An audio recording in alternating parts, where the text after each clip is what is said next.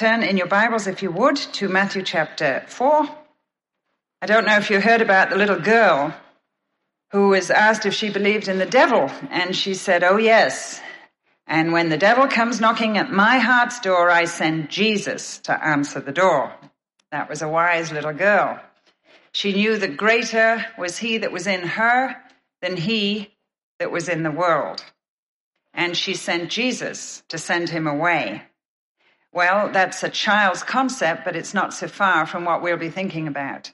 For Christ can give us the words to send the devil away. He can give us the words to rebuke the devil.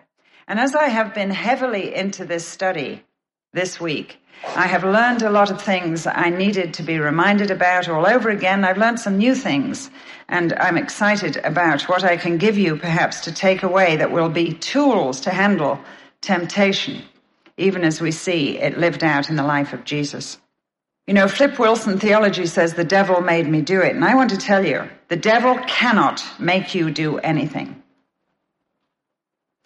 God won't make you do anything. He could if he wanted to, but he won't because he's given you free will.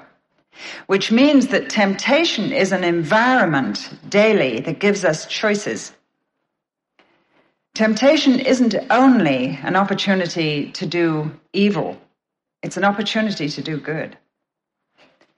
And Jesus wanted us to know that he was led of the Spirit, so the scriptures say, into temptation, and he came out of that experience full of the Spirit. And God's idea is that temptation should be a testing ground to strengthen us. Because his idea is that we'll win. We'll win.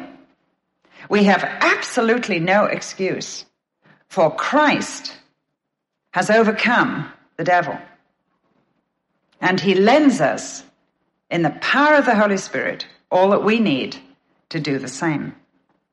So the devil cannot make you do it. God will not make you make the right choices, but he gives you the tools and the ability to overcome.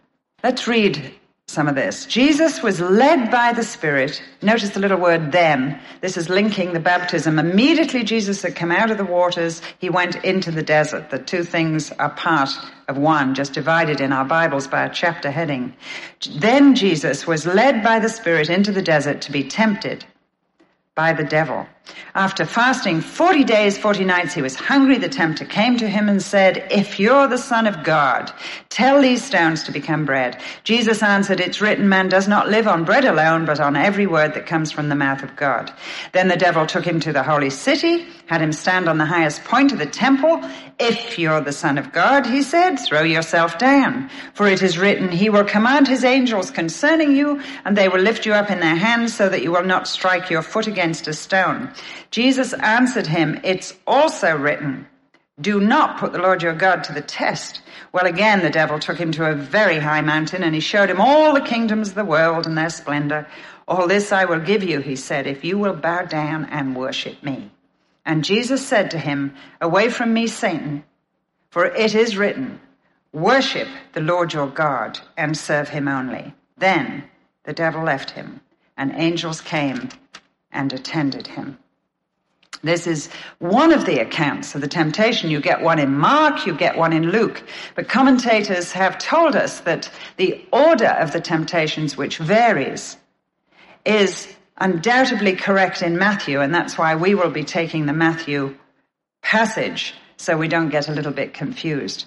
The order is different in the other things for different reasons. It depends who the gospel writers were writing for, and that's a little bit too complicated. We don't need to go into it. But this is the most straightforward chronological order of what happened to Jesus. So we will take this for our study today. Now, these accounts could only have come from Jesus himself. Think about it. I mean, how have we got this in our Bible? Jesus obviously gathered his disciples around him at one point and told them. And that's how we've got it here. There was no one else with Jesus apart from Satan, and he wasn't going to write a bit of the Bible for you. and so Jesus passed it on to the men that he was leaving behind for one good reason. He dragged the devil out of the darkness into the light, and he said to his followers, Look at this guy. I've overcome him. I want you to know that. This is what happened to me. This is what I did on your behalf. And never think he can beat you. And so Jesus made sure the temptations were written here, not just so we could see what happened to him, but so we can have overwhelming confidence in the power of God and his authority when we meet temptation or we meet the devil face to face. So the source is obviously the writers coming from Jesus himself. The method of the temptation seems to be the devil brought flashes of scenes before his eyes. There was a voice of some sort. We don't know. It's not described to us.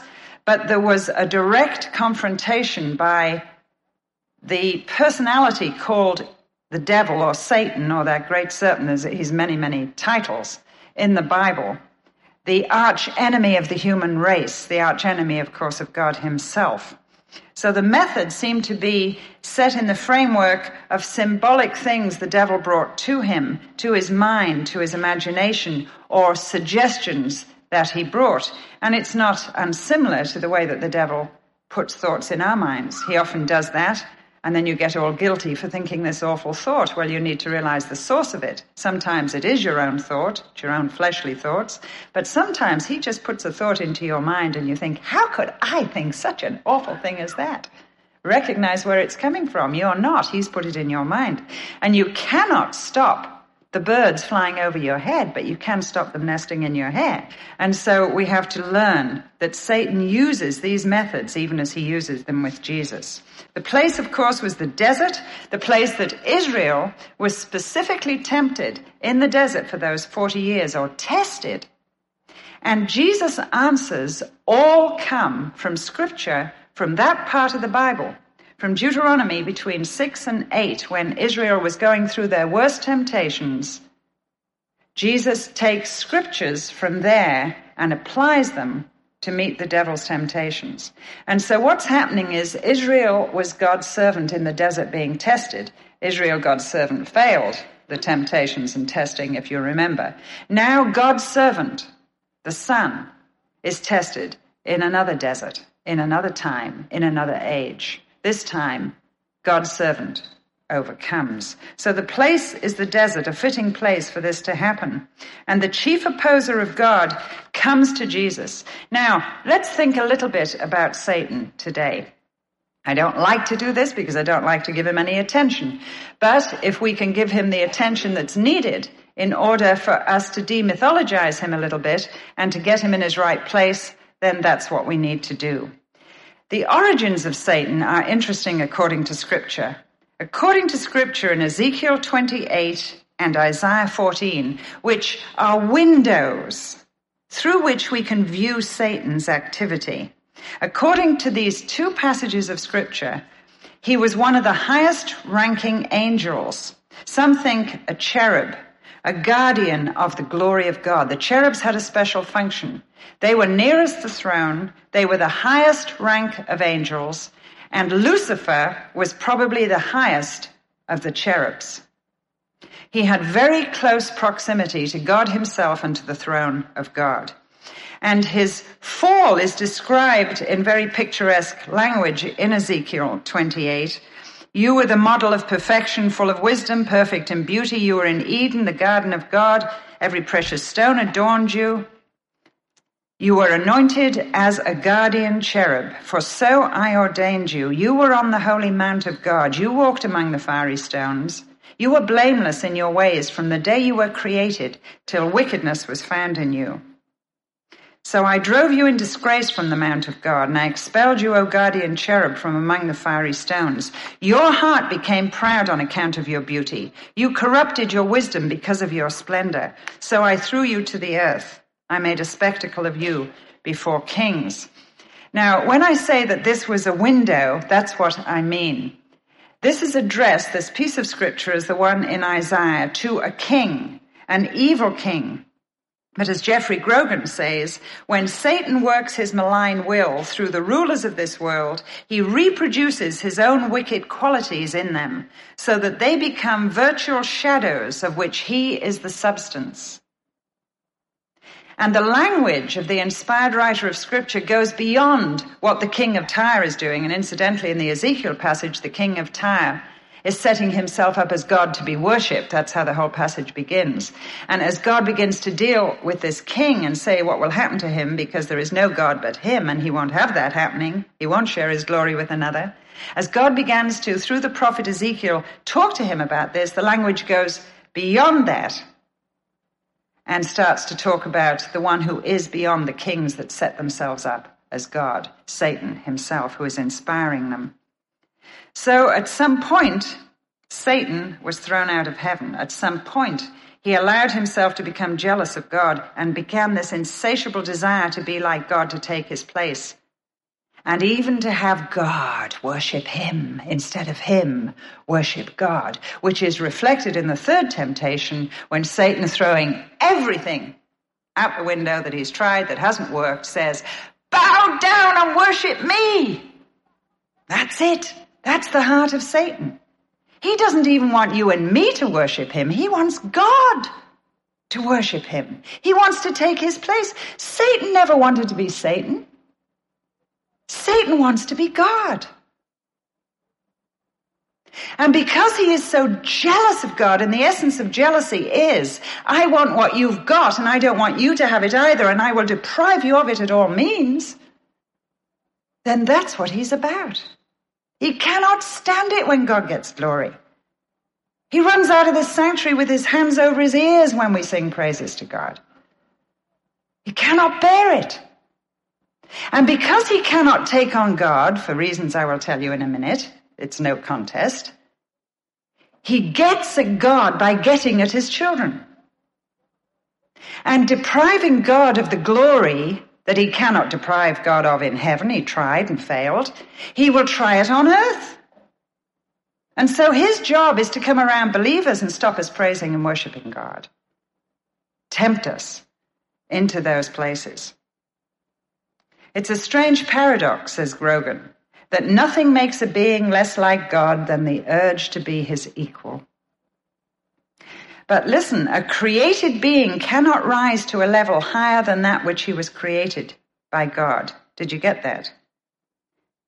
The Bible teaches three orders of beings deity that stands alone, one uncreated creator, secondly, angels, and Satan is not the eternal equivalent of God.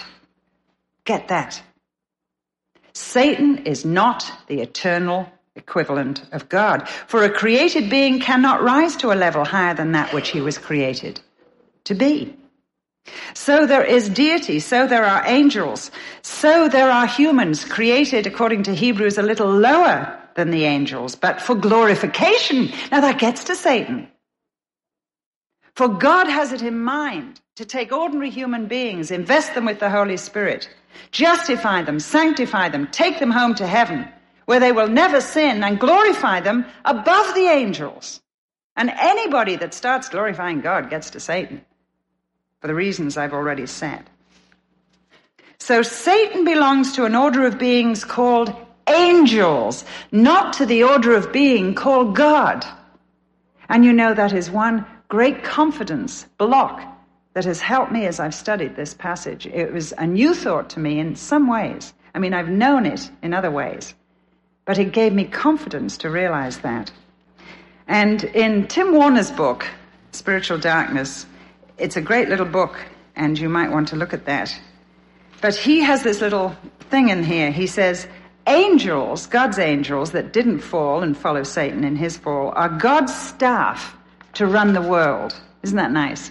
They're there for guidance, protection, deliverance, discernment. They are ministering spirits sent for us, to us, guardian angels, we believe in it. It's scriptural.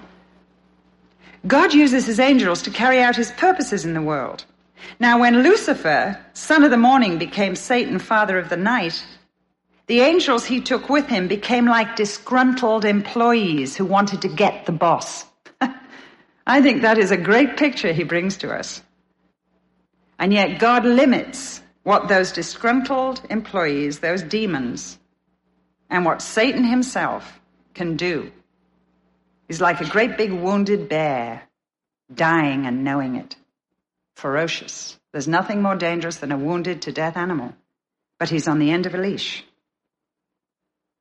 And it's our Jesus Christ who has that authority and power to keep him and to allow him only what in God's strange permitted will is allowed.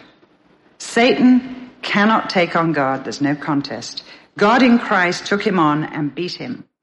And Satan didn't chase Jesus around the wilderness and corner him behind a rock and tempt him. Jesus went looking for him into the desert and forced him onto the attack in order that he might overcome him once and for all. And when you go through the Gospels after this, you see very little about Satan and demons, funnily enough. And when they appear, they're there. They left Jesus for a while. They came back here and there. And even in the Acts of the Apostles, with a word, they're put in their place because the job has been done. Not only in the wilderness, but of course on the cross. This should give you confidence as you face the temptations that will come to you. Now, the whole duty of man is to glorify God and enjoy Him forever, and the whole one ambition and duty of Satan and his demons is to deprive God of having his rightful glory given to him by human beings. So, let's look at the temptations. The first one what did Satan try? He came to Jesus knowing he was starving after 40 days and 40 nights, having fasted and prayed, preparing for the ministry that was ahead of him. And he said, Why don't you, if you are the Son of God, look at those stones and use the powers that you have to satisfy your own needs? He did not get Jesus to doubt the power he had to turn the stones into bread. Jesus had the power, he knew it, the devil knew it. But the devil knew that Jesus had voluntarily laid his powers down in obedience to God. Remember, I've told you, he chose to be the second Adam, to be perfect man that never sinned, and to do it as Adam should have done it. Not with miraculous powers, but in obedience to God's principles. And so he wouldn't do that. More important to Jesus than bread, even after 40 days of fasting, was being obedient. And God had not chosen to provide the food to satisfy Jesus in the desert at that point. Therefore, if God had not provided it for him, he would not take it from any other source. Now, the temptation was a very obvious one, but man is more than a fed animal, Jesus said. Man shall not live by bread alone, but by every word that proceeds out of the mouth of God. Man is more than a fed animal. And Satan often uses our God given fleshly appetites for his own use, especially the sexual appetite, for example. And he comes and he says, as a human being, you have the right to satisfy your own physical needs. Why would God have given you these physical needs if he didn't expect you to satisfy them. The fall of man. Satan has succeeded in part to get at his employer by getting at his children. But we are more than a fed animal, Jesus says. Our physical appetites are very important, but they must never be all important or the most important thing. And the true source of men's strength lies in the word. It is written, it is written, it is written. Satan is always trying to lure us to any position outside the will of God. And Jesus rejects it and says, I must remain in the sphere of divine government. Man is with God equal to all strain and superior to all temptations. Little girl walked up to me in Menominee a lot of people came in from the outlying areas to some meetings I was having up there, and she was a pastor's wife. And she had read my book years ago, Prime Rib and Apple, about all the ribs of the Bible, all the Old Testament ribs, the ladies, starting with Eve. And there's a chapter in there, How to Commit Adultery When Your Husband's Out of Town. It's about Bathsheba. And she said to me, because in that I use the picture of being tempted by a King David who lives next door. What you do when your husband's out of town. I just brought it down and applied it. And she read this years ago. Little blonde, cute little thing, pastor's wife. She came bouncing up to me. She didn't even introduce herself. I was standing there with my cup of coffee. And she said, King David has come to live next door. And I knew immediately what she meant. And she stood there with her big blue eyes looking at me somewhat desperately. And in that passage, I talk about King Lear coming to live next door. That's no problem if King Lear makes a pass at you, is it? The problem is when King David comes to live next door. And I said, King Lear or King David? And she said, King David. I said, How are you doing with it? She said, Badly. She said, What do I do? So we sat down and thought of some practical things that she could do to start and organize her life so that when she knows they're both alone, she isn't. Just some practical things to share with one person, to be accountable, to get somebody praying about that. And then, of course, there's all the complication of what does she do about telling her husband, etc. But you see, she's being tempted like Jesus was tempted. And oh, what joy it was to tell her man with God is equal to all the strain and superior to all temptations. For God overcame this. He knows He's been there.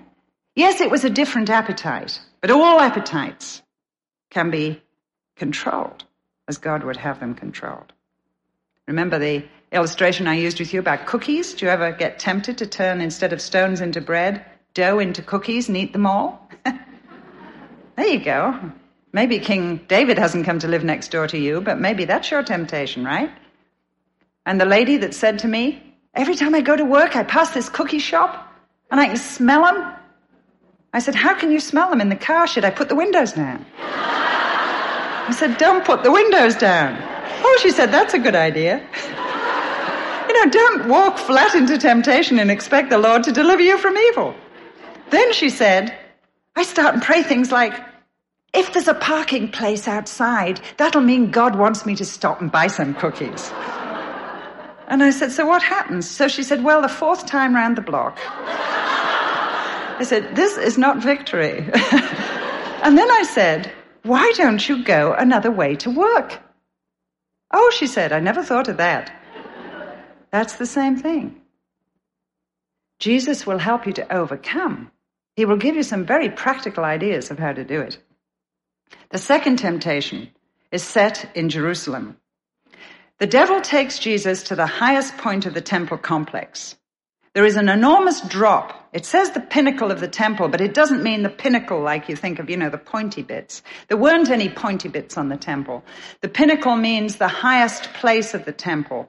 And if those of you that have been to the Holy Land and gone over the Temple Mount, the guide will take you to that corner where Christ was traditionally tempted in his mind. He was in the desert, remember, by Satan, who took him in a vision or whatever, to this pinnacle of the temple. And when you stand there, it does really give you a dizzy feeling because the temple is built on a ravine.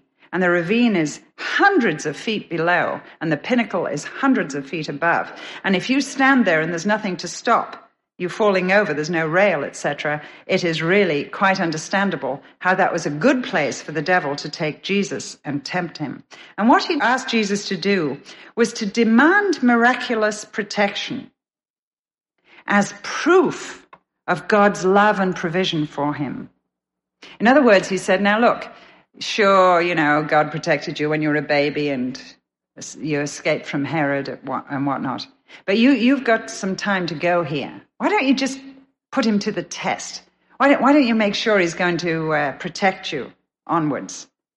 Why don't we just have a little experiment here? Why don't you leap off the temple and and doesn't it say in the scripture that God's angels will catch you and that you won't even dash your foot against a stone? That God will miraculously protect you when you come to earth to do this work. And Jesus said, It is written, it is wrong to put the Lord your God to the test. Thou shalt not put the Lord your God to the test. To what test? To the test of his character. To the test of his character. In other words, what he was asking Jesus to do was to doubt the character of God because of what might happen to him. And he tests us with the same thing. In other words, something bad happens to you. I had a girl say to me not too long ago, I get in the car, I go to visit my mother, I pray that God will protect me. On the way, I have a car crash and end up in hospital. Well, that wasn't very nice of God. She is doubting the character of God because he did not give her divine protection. And I hear women falling to that one all the time.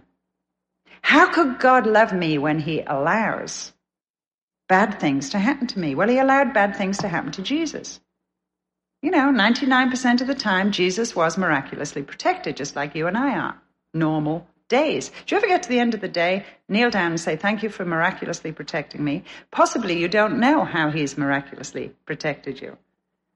But there are many times that you do know something happens and you have a near squeak. And you say, Boy, you know, why, why me? That was terrific. God miraculously protected every single one of us in this room. That's why you're sitting there listening to me. Your mother didn't have an abortion. Have you ever thanked God for that? For the right you had to choose eternity as a person, as an eternal person, because He miraculously protected your mother from living in a day and age when she possibly might have had an abortion and you wouldn't exist. God has miraculously protected us every day from the germs, from the diseases that could wipe us out like that. But we don't think of it like that. And when, for his own good reasons, as with Jesus, your hour is come to enter into some fellowship of his sufferings, whatever, our temptation is this one. Because God hasn't protected me, he isn't good. He isn't God. He isn't kind. He isn't holy.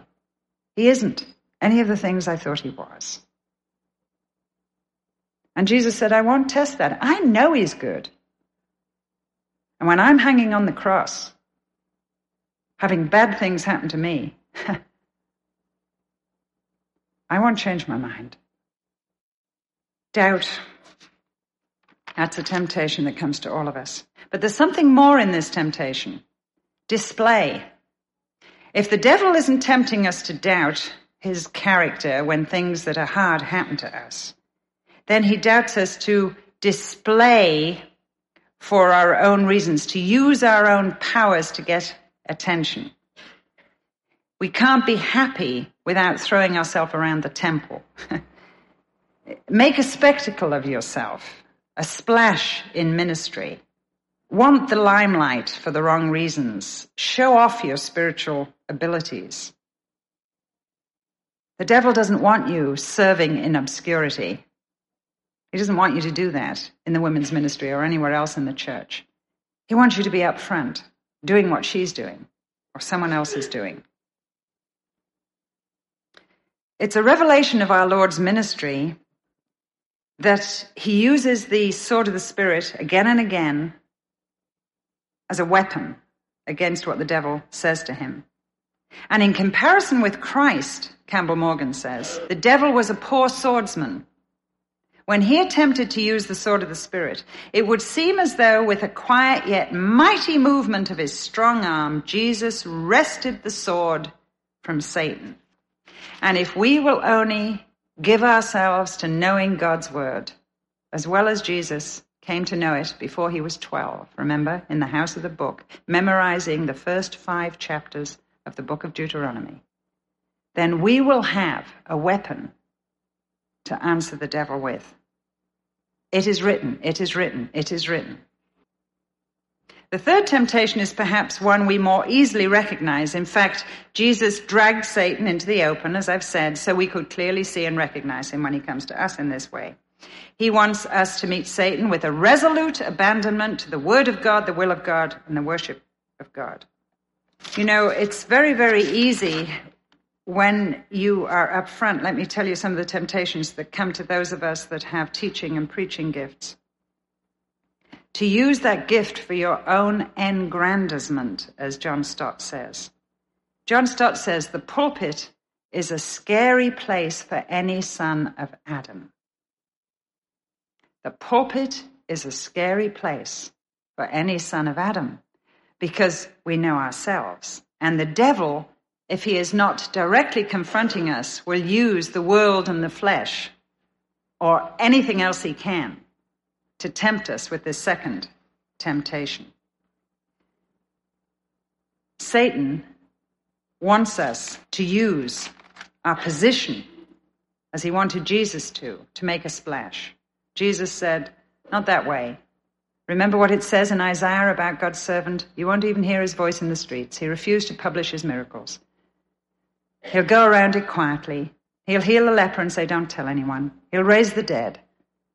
He'll move on to another town when he really gets popular because he's come to attend to the spiritual side of man first and the physical second. For the spiritual will last forever and the physical only for a time. And all flesh is of grass and like the flower of grass, will pass away, but the Spirit will endure forever. So we are not to use our God given powers to our own advantage. Well, what did Satan try next? He tried the third temptation, which of course was the biggie. And as I said before, he threw all, everything else he tried out the window, stamped his devil feet in front of Jesus, and said, Worship me. You can just see his frustration, his evil frustration, his evil desires.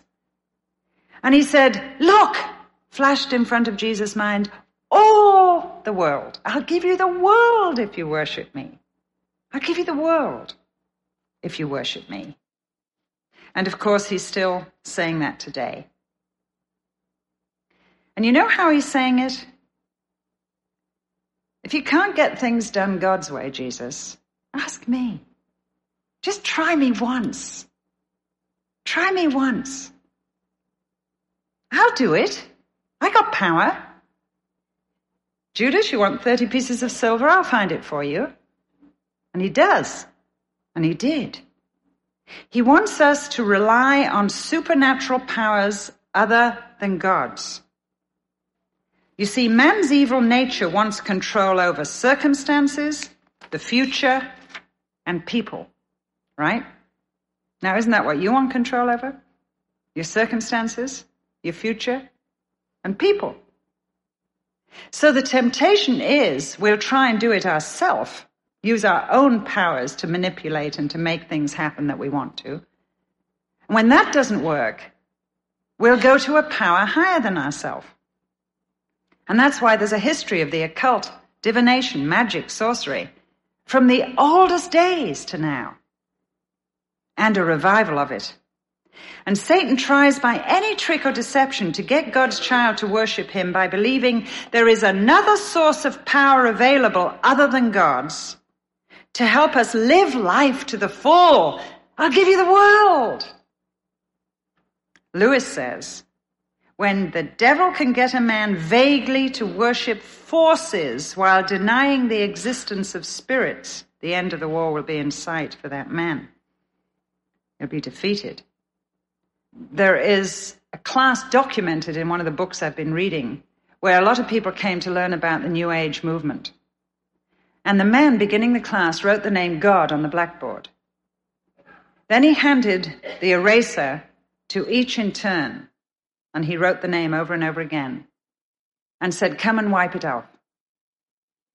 You have got to eliminate your juvenile ideas, how you've been brought up in your church culture and background from your mind. We have to start again. And so each person walked up to the blackboard and rubbed off the name God. And then the teacher said, Now the latent powers of your mind can now be let loose. And we're going to get in touch with people from other ages who have learned wisdom. And through channeling, we'll get in touch with these people. And they'll help us to live a full, productive life. Well, Christians believe this power comes from demons and from Satan himself. And his tactic is the same. His devices haven't changed. He's telling lies about God. Wipe him off the board of your mind. He isn't the creator. He isn't the sustainer. He isn't bigger than Satan. There are other forces bigger than him. And the other forces are the forces you have within yourself and now linking up to forces of dead people, good people, that have gone before who can help you. Now, Jesus said, Thou shalt worship the Lord thy God, and him only shalt thou serve. Not him and, him only shalt thou serve. And he says, Get lost, Satan. And if Satan has been tempting you to even meddle with any of that stuff, repent of it. Renounce the devil and all his ways, and that's one of them, the third temptation. It's a way he gets men and women specifically at the moment to worship him, to rely on other forces that the devil tells them are good other than God. Anything else than giving glory to God, remember? That's his tactic. So, temptation is this environment to strengthen us. Jesus was led of the Spirit, led through it step by step, as you and I may be led by the Spirit through our temptations, step by step. And when we're tempted to doubt, and when we're tempted not to trust, we need to remember that we don't need to fall. The devil cannot make you do it. And God, of course, can give you the power to overcome if you'll avail yourself of it. And remember that there is a timing. The devil left him for a season, we're told. And angels came. And I know in my own experience, when I have been through an intense time of testing, that the angels come. And it lifts and it goes. And I'm so glad for those respites. Doesn't mean he's gone forever. It means he's going to appear, as he did with Jesus, with the same temptations, and I don't have time to take you, I'd love to. I've traced the times he came back to Jesus in the Gospels. And each time there was nothing new. Each time it was the same as Matthew 4. But of course, Jesus dismissed it. He'd already overcome it. He'd been that way. it was done. It was over. But the devil isn't very creative. So if we can become familiar with his devices as we are commanded to do, so we will recognize him, then we will see him and answer him with a word. And remember the words of the little girl. Don't you answer him, send Jesus to answer him when he knocks at your door. And your part is to fill your mind with scripture, with knowledge, to become biblically literate, because the devil will use the scriptures but he doesn't know his Bible very well. You can know your Bible better than the devil if you put your mind to it, because you have the help of the Holy Spirit to understand it, and he doesn't. Temptation will strengthen you. There are seasons of temptation, and he will school you in these things. I remember when Stuart and I were in Africa once, in Liberia actually, on that beautiful station that has now been reduced to rubble, the radio station, by the war that happened there. We were staying in this idyllic place then, and the palm trees and the missionary kids. I just love missionary kids, but what they would do for sport was a little bit different to what your kids do for sport. They would go crocodile hunting at night. And they get in these little tiny boats and they go out and they'd fish a crocodile and stun it or kill it and hawk it into the canoe and they'd come back. Well, mostly little crocodiles, about four feet. You know, this is missionary kids stuff. And even without an adult, they'd go out shooting crocodiles. Well, one day the adults and dads like to do this too, taking all the kids out, girls and boys, and they had caught a big one. It was six foot long.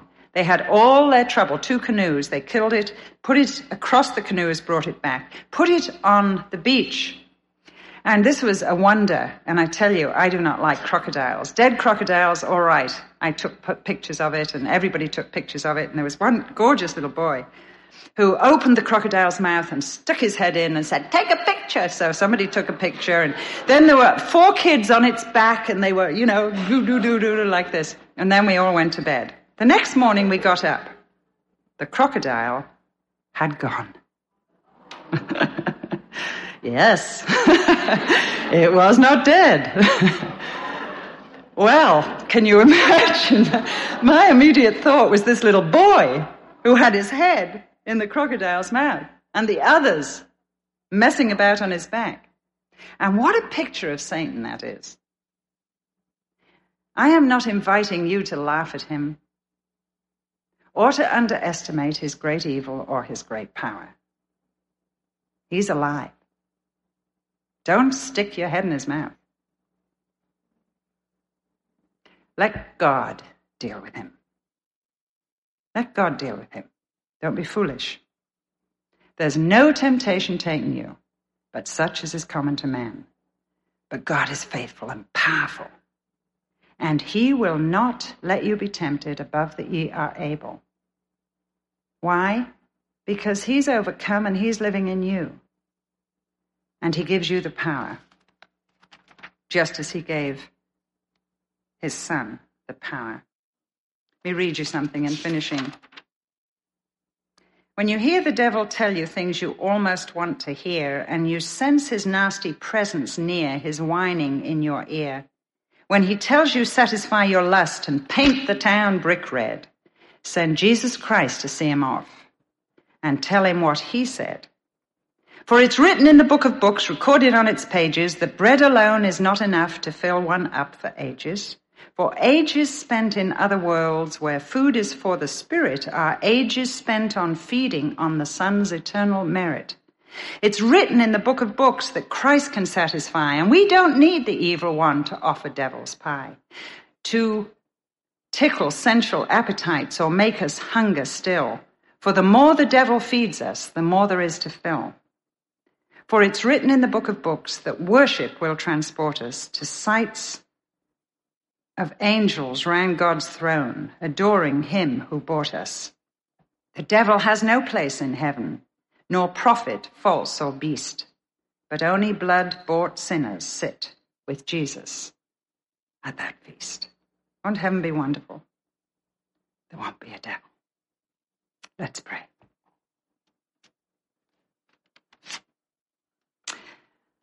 Jesus, you said, man shall not live by bread alone. We don't need to,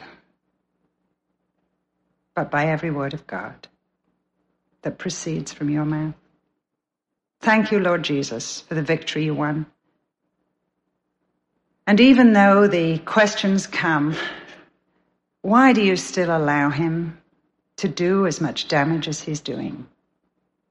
We can leave those questions with you and not doubt your goodness and your character, but trust you as obedient, willing, humble servants. And remember that a weak man with God is stronger than a strong man who stands alone.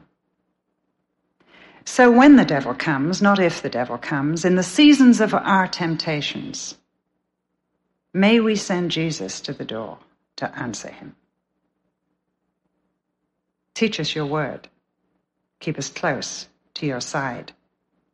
And I pray specifically for any listening to me who is at the moment faced with temptation totally inadequate to cope with. And I pray you will restore, forgive, and encourage through this message to reach out for the power that's available as a child of God. May we overcome in the name of Jesus. We ask it for Christ's sake. Amén.